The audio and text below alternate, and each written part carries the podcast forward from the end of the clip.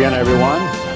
Before I begin the sermon, I want to tell you that my wife and I had a very lovely trip out to Oregon and down to California. Was able to visit both of my sisters, uh, Dottie Matson, who lives up in Bend, Oregon, and later when we went down to Pasadena to see my sister Beverly, Mrs. Beverly Gott, who had undergone an operation for cancer about, oh, four or five months ago. We were out there. Uh, we were able to spend a good deal of time with her. She is sort of barely holding her own. She'd been in the hospital for about 10 days or so before we got there and had about four or five blood transfusions. She's on this chemotherapy, and you've heard of that. We have letters coming into us all the time about people who are terminal with cancer and who are on chemotherapy, and all that it does to them, it destroys the platelets and causes all your hair to fall out. She took off the little bandana she was wearing, and it's just shocking to see my sister bald. Uh, she's wearing a wig. Uh, she is just about one year short of the age my mother was when she died. She's about 74. My sisters are 12 years and 10 years, respectively, older than I. And we are the last members of the Armstrong, immediate Armstrong family, except, of course, for all of their children and mine. So it was a very nice visit out there. We had a special church service at Pasadena where we had 181 people in attendance, and then we were able to enjoy the Rose Parade. How many of you saw that on television? Did you see the Rose Parade? Remember when it swung across and saw the apartments across the street and the window and people leaning out the balcony? We were right there behind that window. I'm just kidding. We really were, though. It's right there where the uh, cameras are. And the parade, of course, goes along Ambassador College campus.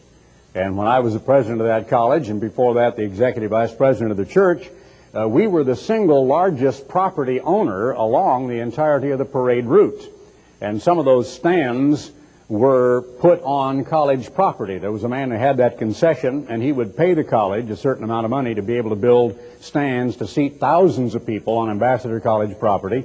And then he would build a small stand for our own people right there on the grounds of what became the L.D. Armstrong uh, Academic Center, named after my mother.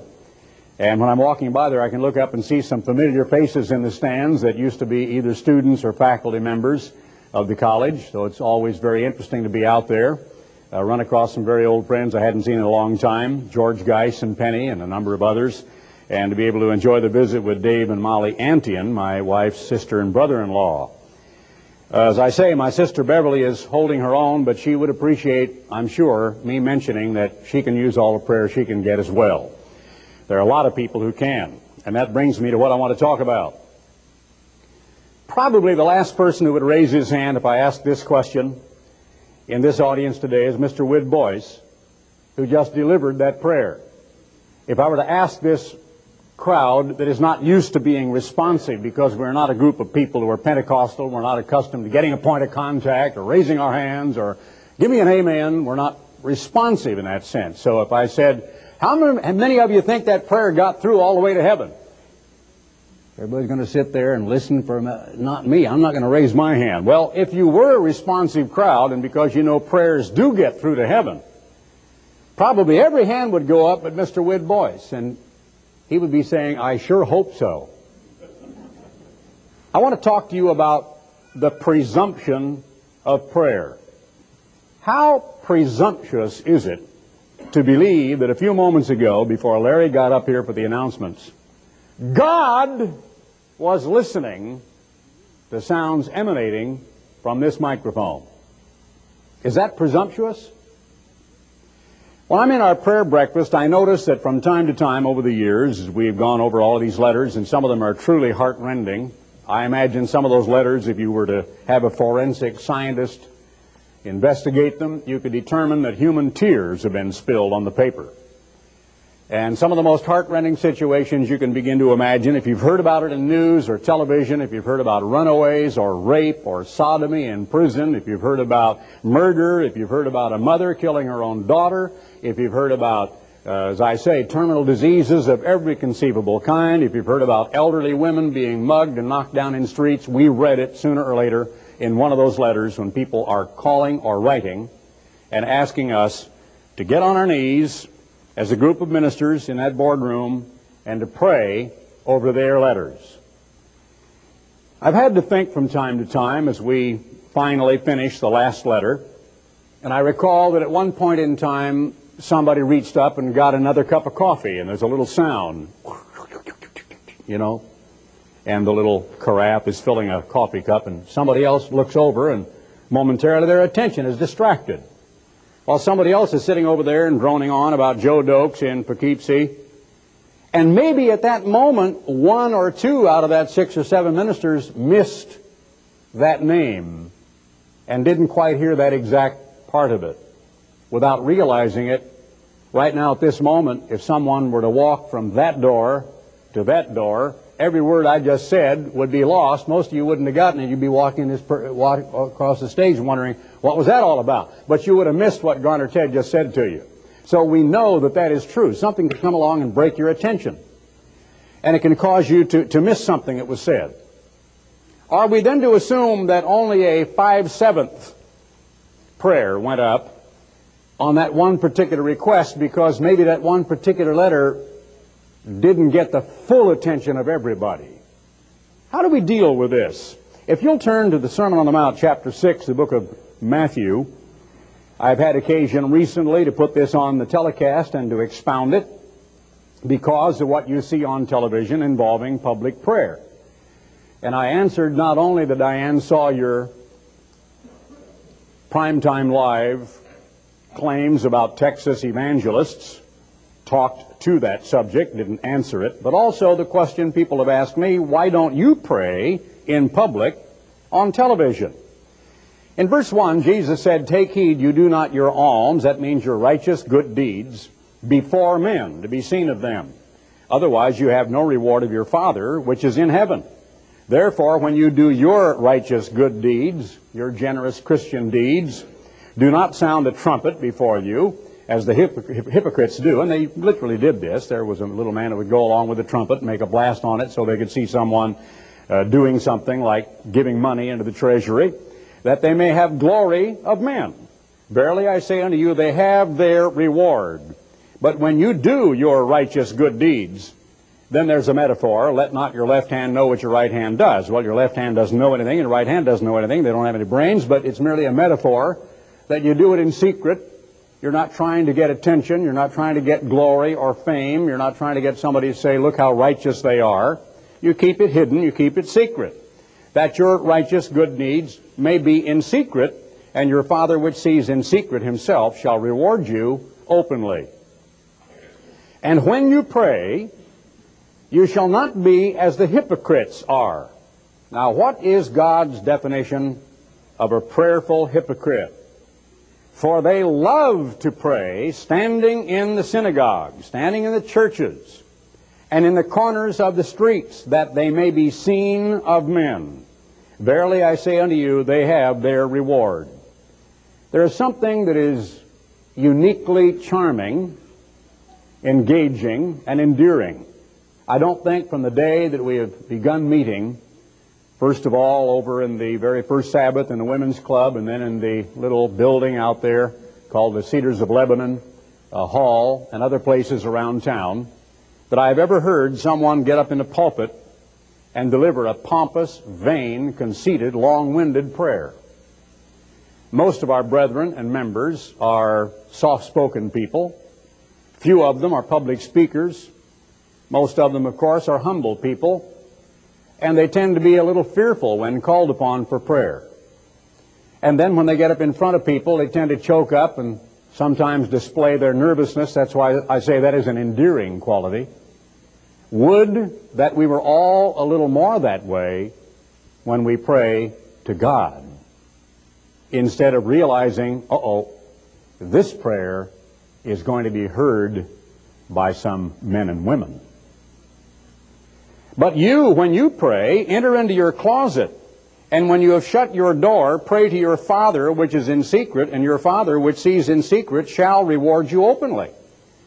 But when you pray, use not vain repetitions as the heathen do, for they think they shall be heard for their much speaking. Be not you therefore like unto them, for your Father knows what things you have need of before you ask him. Now notice how the so-called Lord's Prayer, which it is not, it is an outline Jesus gave of how we ought to pray. It is not His prayer but it's an outline he gave to us. His prayer is found in John 14 through 17, where he went out and prayed in agony before his Father to remove the cup of the terrible crucifixion that was impending and to work it out some other way. Notice then that in the beginning, as you look at the context of this scripture, he says, don't use vain repetition. And at the very end of it, he talks very much about the same thing when he talks about not appearing unto men to fast. And what has the world done? Which is the subject of my book, The Answered Unanswered Prayer. They have taken this outline of prayer, turned it into a religious fetish or talisman, and repeated it endlessly throughout practically all religions that are so-called Christian. How many movies have you seen where the incoming artillery shells are landing around and the movie will show a bunch of guys in a dugout or a bunker and they will say, let us pray. And they'll say, Our Father which art in heaven. And a couple other voices join in, Hallowed be thy name. How many times has Hollywood resorted to that theme? How many church services are there every Sunday where the repetition of this outline of prayer is a part of their services? It is time now for the Lord's Prayer. Our Father which art... Immediately people get on the cadence, which art in heaven, hallowed be thy name. Do not use vain repetition. And every Sunday they vainly repeat it by the tens of thousands of times. Are there impediments to prayer? Are there blocks to prayer? Are there things that can get between a prayer and the communication that is supposed to be flowing from us to God and cause it to sort of fall short and drop right back down to earth or not make it through the ceiling or bounce off the clouds or simply not get to heaven where it's intended to go? He gives this outline of prayer, which we know by heart, so I won't read it all because we already know it by heart. That's what they did to us as kids growing up in a Christian society. They made sure if there was any part of the Bible we were going to learn by heart, it's the very part Jesus said, don't repeat vainly and endlessly over and over again. Just after the final statement of this prayer, lead us not into temptation, but deliver us from evil, and after he had said, Forgive us our debts, or as one version has it, our trespasses, as we forgive those who trespass against us, he says this in verse 14 For if you forgive men their trespasses, your heavenly Father will also forgive you. But if you forgive not men their trespasses, neither will your Father forgive your trespasses. Therefore, the outline for prayer is useless to us if we enter that prayer with any kind of a grudge, any kind of hatred, any kind of a spirit of lack of forgiveness toward any other human being on the earth. That is the surest blockage to prayer to make sure your prayer will not be heard, isn't it? And Christ said so immediately after the outline of the way to pray. If you don't forgive, if you're not forgiving, God hasn't forgiven you. And God heareth not sinners. Now, while we were yet sinners, Christ died for us. And when we call out to God and when we seek Him, seek ye the eternal while He may be found, etc. And as the Apostle Paul said, if haply we might be found of Him, though He is not very far from any of us, for in Him we live and move and have our being, yet a sinner in sin with hatred, with animosity, with unforgiveness in his heart toward a human being will simply not be heard of God. Moreover, when you fast, be not, as the hypocrites, of a sad countenance, for they disfigure their faces that they may appear unto men to fast. Verily I say unto you, they have their reward. There are people in this society who have their reward. I'm sure it's fun for some of these televangelists to crinkle up their face into all sorts of contorted uh, faces and grimaces and pretend to be praying to God when in fact they are merely acting for cameramen. And whatever reward they get, whatever pleasure of momentary vanity, whatever little thrill or goosebumps go running through their body, that's it. When it's over, they've had it, that's their reward. The prayer didn't go as far as the television studio ceiling. It never got out of the building. It certainly never went to God. It did, though, get bounced on line of sight off a lot of towers around the country and go into people's homes, and people see it, and people think God was listening. But this part of some of the most essential, fundamental, elementary teaching of Jesus Christ of Nazareth, the Sermon on the Mount, the very focal point of all of Christianity says God doesn't hear that. Isn't that amazing when you stop to think about that and just ponder it for a minute? That all these huge, big, vaulted, vaulted, uh, vaunted, lofty cathedrals with their big, giant steeples and organ pipes and choirs and stained glass windows and multiple millions of members don't know what we just read. And any child can understand that those prayers just don't go up to heaven at all. And that all of this ceremonial repetition of the Lord's Prayer is just a vain exercise.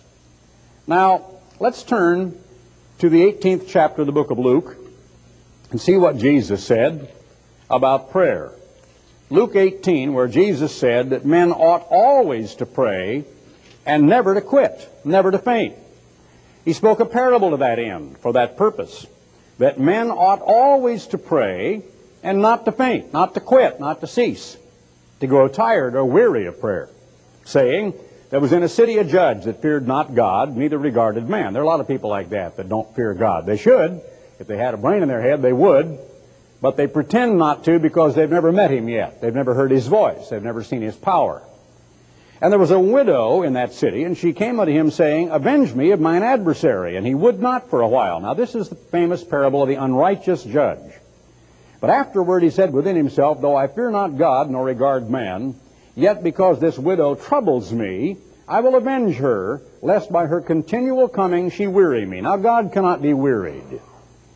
And a widow lady over here whispering in a closet or crying or praying is not going to really bother God or trouble God. He's giving a purely earthly, mundane example to illustrate a point. It's a parable, not a fact about the way God listens to widows' prayers. And the Lord said, Hear what the unjust judge says. And shall not God avenge his own elect, which cry day and night unto him? Though he bear long with them? I know of people who have prayed for literally years for the same thing. And the answer apparently has been either no, or not yet, or not in this life. That was true when my brother Dick died in 1958. It was true when my mother died in 1967. It has been true of my two sons who are deaf and for whom we prayed and fasted and asked the church to pray and fast, and for whom hundreds of people prayed over a period of literally many years, I am sure. And they are still deaf. Shall not God avenge his own elect, which cry day and night unto him, though he bear long with them? I tell you that he will avenge them speedily. Nevertheless, when the Son of Man comes, shall he find faith on the earth? What an incredible indictment. Now, I ask the question the way I did for that very purpose. The presumption of prayer. Do we presume that when we are sitting in a boardroom and we've got all those letters there and we're reading these names, and if my attention should wander when Mr. Dart reads a name or his wander when I read a name out of the maybe 120 or whatever we happen to have on that particular day, does that in some way impede the process that causes God to know and to understand exactly which one of these people is asking for which wonderful event in their life, whether a job or healing or to be let out of prison or to be perhaps still alive as a result of a terrible uh, life-threatening operation. At the conclusion of the last letter, and we all have an equal stack, and we read our letters, and then when I'm through with my stack, it's the time for Ron to read his, and on and on we go until it comes around the table, and the last letter is read. We then say, whose turn is it? And sometimes we forget, perhaps from week to week, oh, I think it is mine, or I believe it's Larry's. It was Larry's this last uh, Friday, yesterday morning. And then we will all get out of our chairs, and we get on our knees, and one of our number will begin as Christ does and address God, our Father, in heaven. Jean, who was sitting outside the door typing away at her typewriter, cannot hear. The people going by South Broadway outside of that building cannot hear. The people in all the other offices in that building cannot hear. You can't hear. The people who wrote in the letter can't hear. What is this presumption of prayer that says we believe God hears. Think about it. Maybe it will awaken something in our minds to realize what we're really talking about. Let me, in order to illustrate this point, when he says men ought always to pray and not to faint, turn to Luke 21 and verse 36. This is a famous scripture for a lot of us. Watch ye therefore and pray always that you might be accounted worthy to escape all these things that shall come to pass and to stand before the Son of Man. Now turning to the 22nd chapter of the book of Luke and beginning in verse 40. Here's the time when he was just about to be crucified, and his disciples and he were at the Mount of Olives. And when he was at the place, he said unto them, verse 40 of Luke 22, Pray that you enter not into temptation. And he was withdrawn from them about a stone's cast, about as far as you could throw a good-sized rock. And he knelt down and prayed, saying, Father, if you be willing, Remove this cup from me. Nevertheless, not my will, but thine be done. And he was praying in an agony. He was praying in apprehension. He was praying in a sense of deep dread and of awful expectancy of what was going to happen to him, even as much as any of you would if you'd been put in jail and you heard the jailer coming to take you down the last 13 steps to the gas chamber your heart would really be in it. And his heart was really in it. And he was praying so hard, there appeared an angel unto him from heaven, strengthening him. Perhaps it appeared as another human being in shimmering white who stood beside him. Maybe the angel was either Michael or Gabriel or some other angel, and maybe he said something to him. Maybe he put an arm around him. But he was there in that garden and in some way, either by word, by gesture, by holding him, by saying something to him, he strengthened him. Certainly the appearance of an angel in the middle of your prayer would to us frighten us out of our wits first, but secondly be probably one of the most gloriously wonderful things that had ever happened to us in our entire lives, wouldn't it? To actually know and probably it would shock a lot of us because in a day-to-day, mundane, humdrum, week in, week out, Sabbath, holy days, and feast existence of a member of God's church, I am sure that sometimes, without really intending to, we go through a prayer rather routinely, rather repetitively, and rather as a ceremony, rather than as this electrical moment, this incredible moment, this presumptuous moment in which we say, I'm talking directly to God the Father in heaven above. So the angel strengthened him. And being in an agony, he prayed more earnestly. And his sweat were, as it were, great drops of blood falling down to the ground. Have you ever prayed so that your entire muscles were just like, they call dynamic tension, where every muscle was absolutely tense, and you were praying so that the blood was rushing through your body a lot faster and your heart was pounding. You literally began to perspire and to sweat so that it would just drip, drip, drip on a steady cascade of perspiration down to the ground. And when he rose up from prayer, and his garments and inner garments had to be drenched by this time, and he was wiping at the sweat, and he was probably trembling and weak from the effort, he came back to find his disciples sleeping you know how it is when you're sad, you're apprehensive, sometimes you yawn and it makes you sleepy? Sometimes in a crisis you'll get sleepy. If you've experienced something of a terrible trauma, it'll make you sleepy sometimes. And because of deep sorrow, it wore them out too. They were asleep. But of course they were unconverted, remember, and they couldn't really share the agony he was going through. And he said unto them, Why do you sleep? Rise and pray, lest you enter into temptation. Well, now that's a lot different from the kind of prayer a lot of us are habitually prone to try to send up to God. I have to be ashamed enough to tell you that it's happened to me too. I have actually fallen asleep during prayer. I've been praying on my knees, had my mind wander, and found myself sound asleep there in that position. You ever do that? Did you ever pray and actually find your mind wandering to where you had to take your mind and jerk it back to what you were praying about? And ask for forgiveness because your mind had wandered? Have you ever been in the midst of prayer when the phone rang? Midst of prayer when the baby cried? Midst of prayer when a siren went by outside? All sorts of things can distract us. There are such things as sleepy time prayers, as kind of tedious, repetitive, old, familiar prayers. There are prayers that become so routine we could almost recite them in our sleep. But by no means was this the kind of a prayer Jesus was urging his disciples to pray, because when he said, Why do you sleep? knowing they were exhausted and they were tired and they were sound asleep, he is saying, Rise up and pray, and pray the kind of prayer that will not allow you to go to sleep, but the kind of prayer that will keep you energized and alert, and yes, maybe even perspiring in the intensity and the agony of it. Prayer that is actually work. Now think about it in the way you might evaluate the average prayer. Is it really true that it reaches heaven? We certainly hope it does, don't we? That's our intent when we say, Our Father, which art in heaven. And always we're thinking heaven is up, but we're on a round earth. Is heaven in a specific place? Is there a place called heaven? The Bible says there is.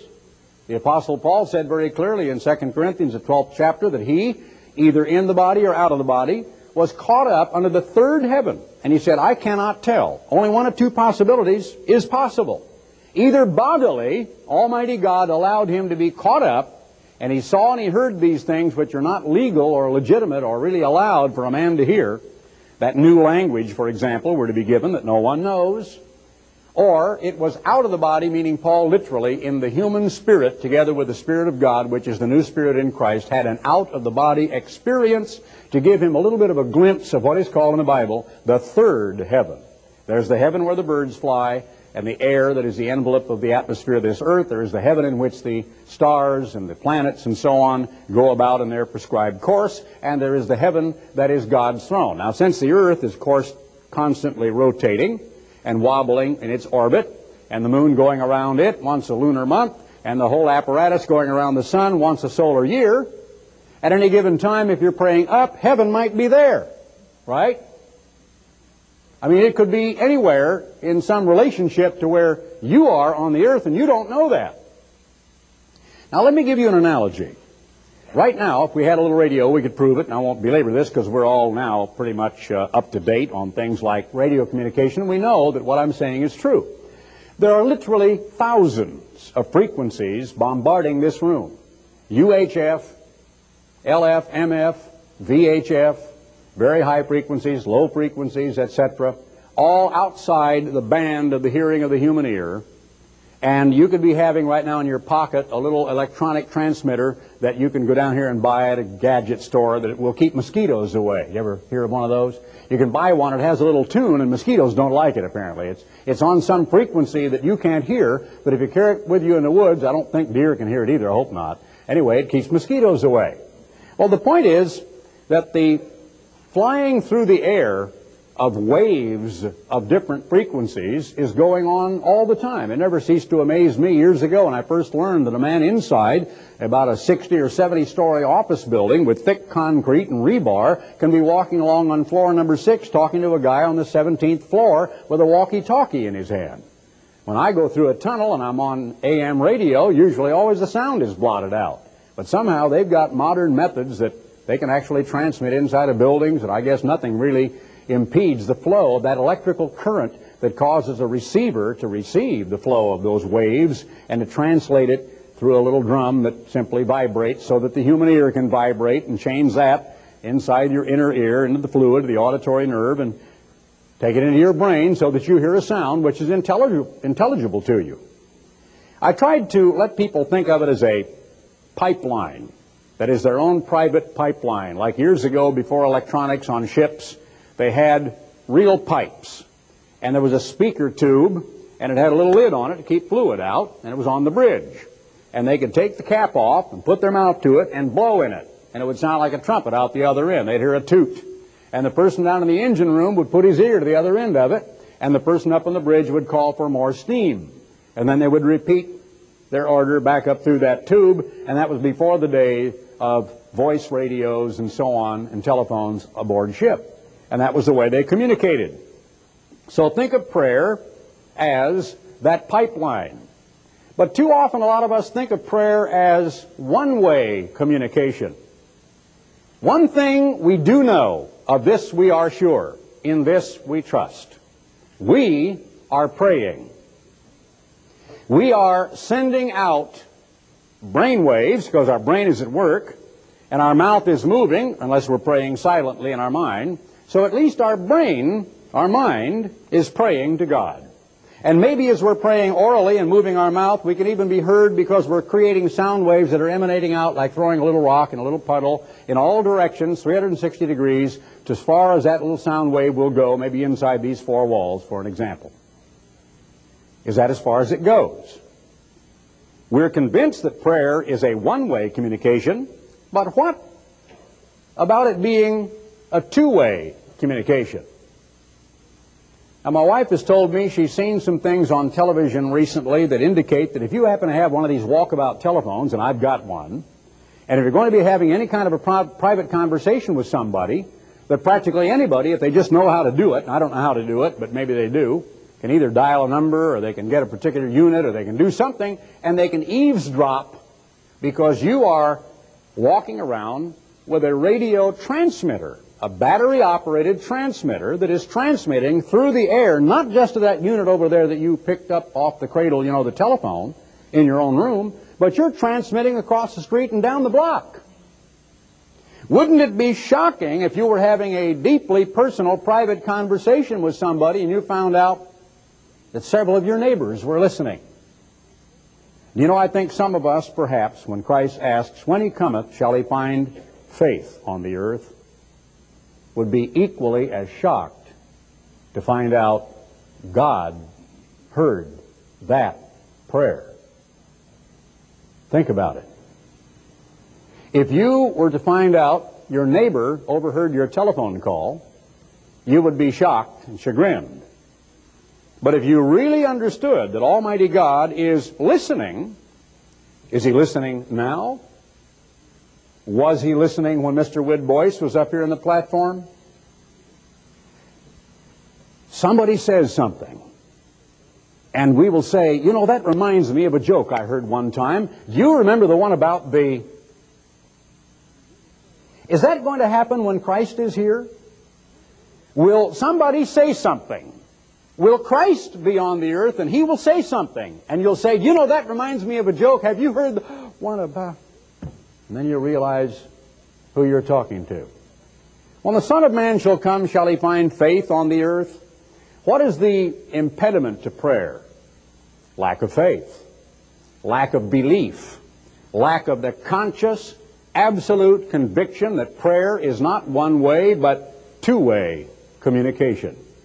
That as surely as the man on the old sailing ship blew into the tube and the engineer down below heard it and said, Yes, engine room, so when you say, Our Father in heaven, yes, I'm listening, and God at his throne, and Jesus Christ at his right hand, and the 24 elders, and great righteous archangels, and the hosts of heaven itself can actually listen to your prayer, receive it, evaluate it, know every word of it, know the feeling of heart from which it comes, understand what you want even before you articulate it, understand more than you're able to articulate what you really need, says he knows we have what we have need of even before we ask, and that it is two-way communication.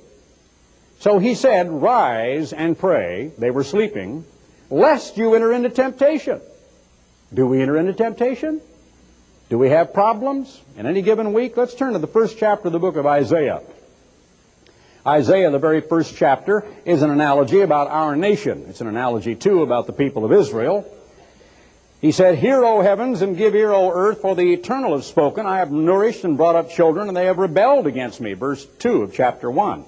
The ox knows his owner, and the ass his master's crib, but Israel doth not know, my people doth not consider.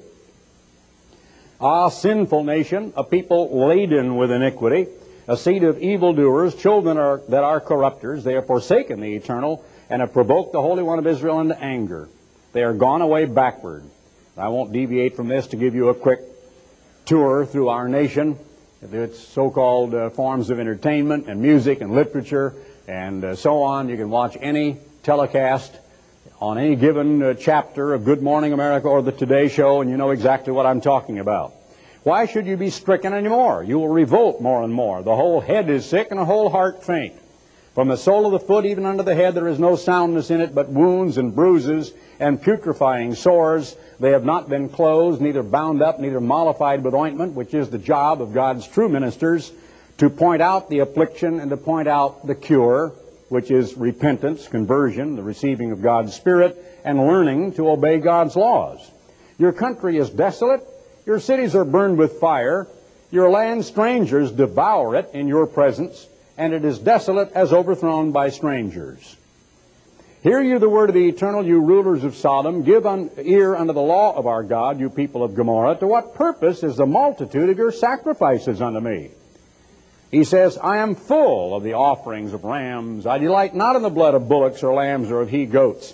When you come to appear before me, who has required this at your hand to tread my courts? Bring no more vain oblations. He says, I can't stand this, away with it. And this is not God's holy days, by the way, but their perversion of it and their endless sacrifices. Your new moons and your appointed feasts, my soul hates. They're a trouble unto me. I'm weary to bear them. And when you spread forth your hands, a wonderfully satisfying gesture, apparently. Some think they should make a steeple out of it. Others think they ought to stand like that as if that impresses God. I will hide mine eyes from you. Yea, when you make many prayers, I will not hear. Why? What are the blockages? What are the impedimenta to prayer? Your hands are full of blood. Wash you, make you clean, put away the evil of your doings from before mine eyes, cease to do evil, learn to do well, seek judgment, relieve the oppressed, judge the fatherless, plead for the widow. Come now and let us reason together, says the Eternal. Though your sins be as scarlet, they shall be white as snow. Though they be red like crimson, they shall be as wool. If you be willing and obedient, you shall eat the good of the land. But if you refuse and rebel, you shall be devoured with the sword, for the mouth of the Eternal has spoken it. In the 59th chapter of Isaiah, he says it isn't that God is deaf, it isn't that he cannot hear when we talk continually about the years for which we prayed for a certain thing, but there are perhaps other reasons why Almighty God does not hear certain prayers. He says in the 59th chapter, verse 1, Behold, the Eternal's hand is not shortened that it cannot save, neither his ear heavy that it cannot hear. But your iniquities have separated between you and your God, and your sins have hid his face from you, that he will not hear. And your hands are defiled with blood, your fingers with iniquity, your lips have spoken lies, your tongue has muttered perverseness. And then is this famous chapter that really deals with man's attempts at government today. There is no way of peace. Verse 8, no judgment. Verse 9, they grope for the wall like the blind, trying all of these pacts and so on, and never find the way to peace.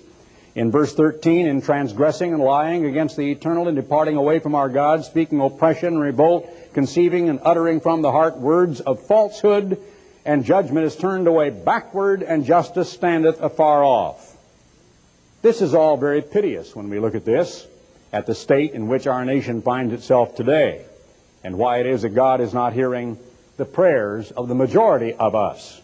In chapter 58, to go back a chapter, and the entire chapter deals with that concept. Cry aloud, spare not, lift up your voice like a trumpet, and show my people their transgression and the house of Jacob their sins. Yet they seek me daily, and delight to know my ways, as a nation that did righteousness, as if they were that kind of a nation, and that forsook not the ordinance of their God. They ask of me the ordinances of justice. They take delight in approaching to God. Wherefore have we fasted, they say, and you don't see. Wherefore have we afflicted our soul, and you take no knowledge. And he answers, Behold, in the day of your fast you find pleasure, and exact all of your labors. And the fast here is used typically, as you will see in the commentaries, of all sorts of religious endeavor. You fast for strife and debate, and to smite with the fist of wickedness. You shall not fast as you do this day, to make your voice be heard on high. Is it such a fast that I have chosen? A day for a man to afflict his soul, to bow down his head as a bulrush, and to spread sackcloth and ashes under him?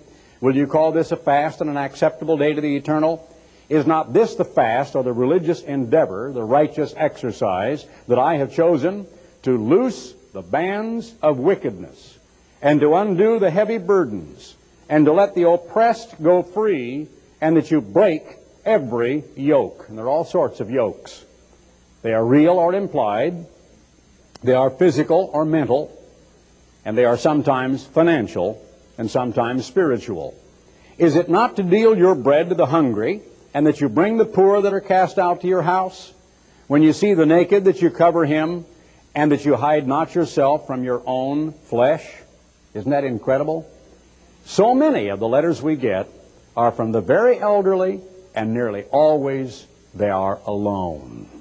And if they are not alone, they're in a nursing home in one small room. I remember an elderly gentleman this past Friday, yesterday morning, and they are by themselves. Their own families don't visit them. We get letters all the time of elderly women by themselves in their 80s whose sons and daughters have nothing to do with them. Elderly men in the same situation whose own family does not care for them and does not even see them anymore. That you cover or that you hide not yourself from your own flesh. Then shall your light break forth as the morning, and your health shall spring forth speedily. And your righteousness shall go before you, and the glory of the eternal shall be your reward.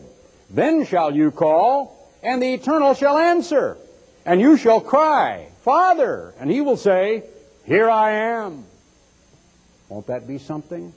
When the answer to prayer is instantaneous, wasn't it the one thing that may have given Jesus the courage to have the will to put up with it and to go through it and to put the thing over the top and to endure it when he could keep going back even after he was there on the stake and felt the strength ebbing from him and saw as if it were in his mind's eye his own father's back leaving him alone and cried out, My God, my God, why hast thou forsaken me?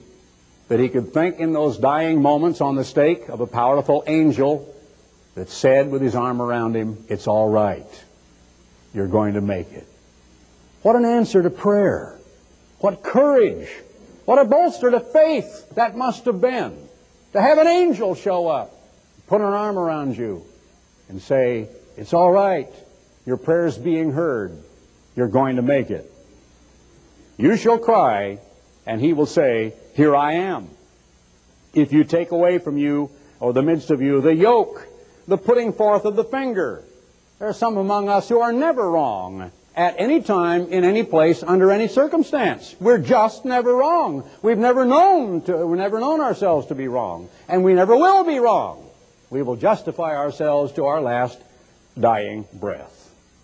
The putting forth of the finger, the famous salute. You know, it's him or him or her, it's over there, over here, but it's not me. And speaking vanity. And if you draw out your soul to the hungry and satisfy the afflicted soul, then shall your light rise in obscurity and your darkness be as the noonday. And the eternal shall guide you continually and satisfy your soul, your life in drought and make fat your bones, and you shall be like a watered garden and like a spring of water. Speaking here really the whole nation, not just each individual. And they that shall be of thee shall build the old waste places and raise up the foundations of many generations, and you shall be called the repairer of the breach, the restorer of paths to dwell in. Let's turn to 1 Peter 3 and verse 7. Can prayers be hindered? Just one thing real quickly as a comment on the family.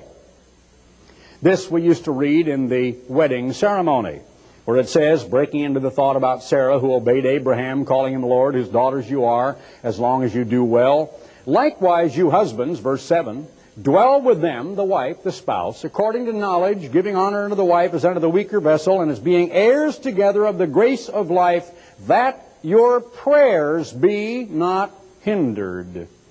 So, an upset marriage, arguments, difficulties, Two people who were not really in accord in the loving, humble pattern that God gives of Christ toward the church as the analogy of the really ideal marriage. A husband and a wife in their proper places. Today they're, you know, prone to say role. I don't think it's a role. To me, a role is a play acting. We're supposed to be a role model. I, don't like that term. It's not a role we're playing. You're just supposed to be an example. Somehow in society they've forgotten the word example, and it's always role model. Well, a husband and a wife are not in roles. They are in their appropriate place as assigned and ordained by Almighty God. And if they are not, their prayers can be hindered. And the prayer simply does not go up to God. Notice in James 5:14 the famous scripture about healing and about prayer. Is any sick among you?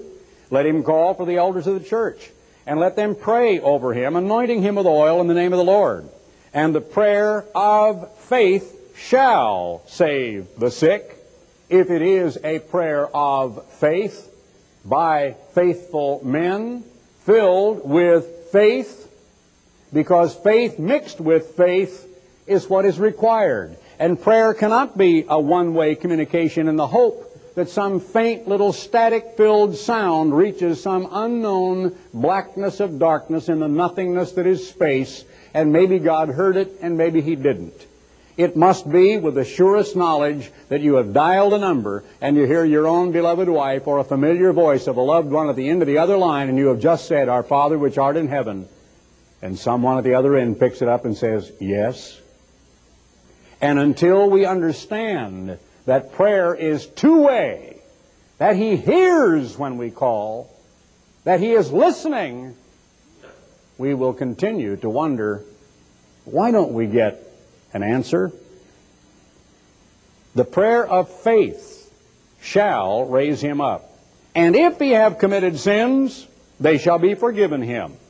Confess your faults one to another. Now that's not one to all.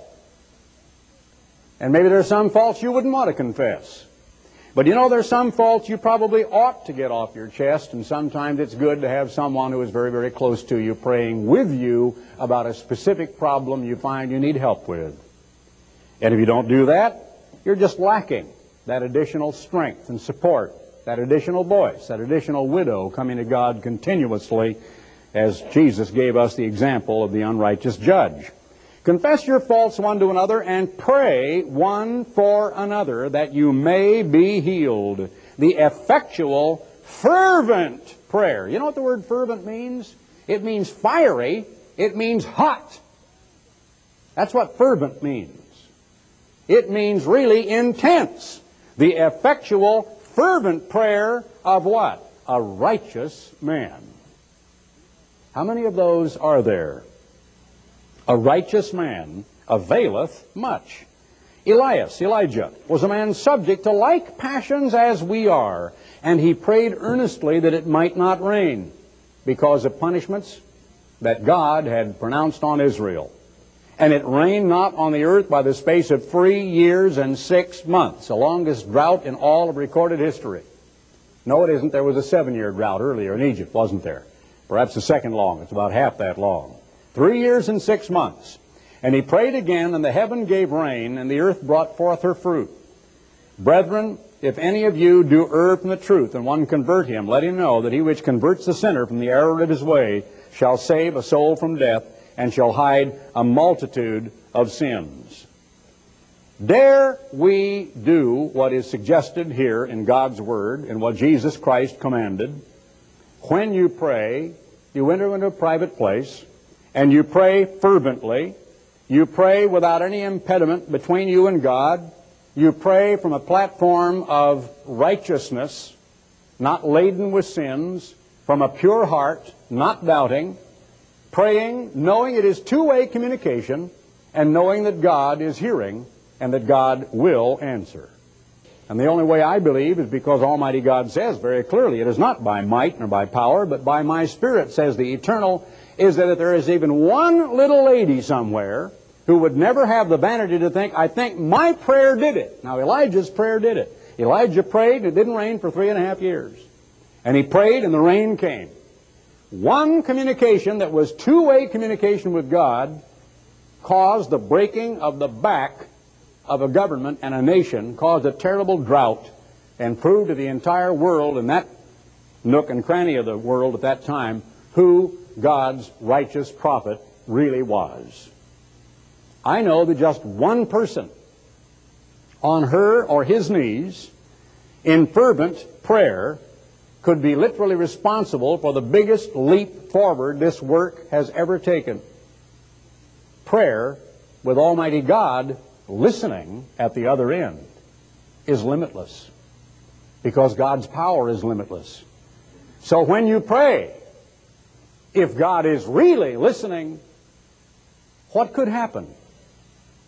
Well, Jesus Christ said if you had enough faith, if you had enough confidence, you could say to yonder mountain, Be thou removed, and it would be plucked up and cast into the sea. But if that would cause an earthquake and all of Burbank disappear, we're dealing with something else, so it was probably metaphor. But literally, all things are possible with God. And if our prayers are not blocked, if they are not hindered, if they are fervent and from a righteous source, and if God is listening at the other end, practically anything can happen. Now think what a chore it's going to be for the person who was asked to come up here for the closing prayer.